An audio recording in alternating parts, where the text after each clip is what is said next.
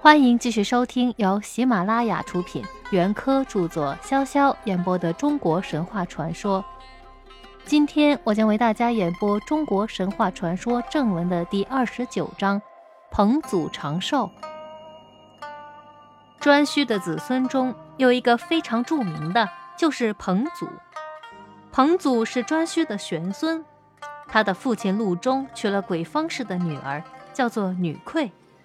女馈怀了三年的孕，孩子总是生不下来，没有法子，只得用刀子剖开左边腋窝的下面，于是从中生出了三个儿子。又用刀子剖开右边腋窝的下面，又生出了三个儿子。彭祖就是这些孩子们当中的一个。彭祖姓坚。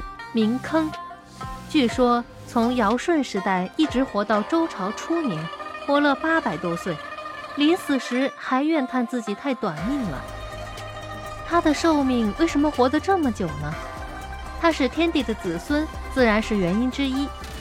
可是天帝的子孙却也不是每一个人都长寿的，而他却特别的长寿，这中间想来别有缘由。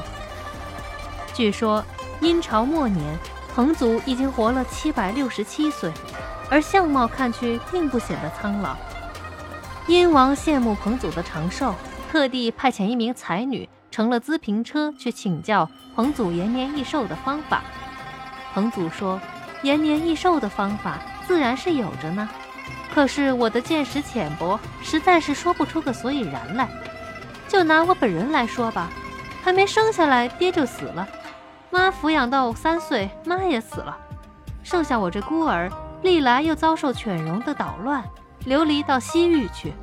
经过了一百多年，从我年轻时到现在，总共死去了四十九个妻子，夭折了五十四个儿子。我经历的人生忧患也不算不多了，精神上大受影响。加以我幼小时身体本来不结实，以后又没有得到很好的调养。你看我这一身多干瘦，恐怕快不久于人世了，还说得上什么延年益寿的方法呀？说罢，彭祖就叹息了一声，飘然而去，不知所往。又过了七十多年，听说有人在流沙国的西部边境上，还看见那不久于人世的彭祖，骑了一匹骆驼，在那里慢慢的走着呢。彭祖不肯说出他长寿的秘密。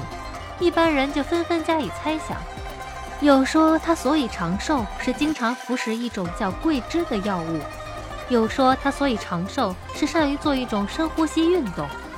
其实都不是，实际上倒是因为他擅长烹制一种美味的野鸡汤，他把这种野鸡汤奉献给天帝，天帝享用了，觉得滋味实在不错，心里一高兴就赐给了彭祖八百年的寿命。可是。心高志大的彭祖到临死的时候，还觉得非常的遗憾，认为他实在还没有活够，年纪轻轻的就死了呢。今天的演播到这里就结束了，我们下期再会。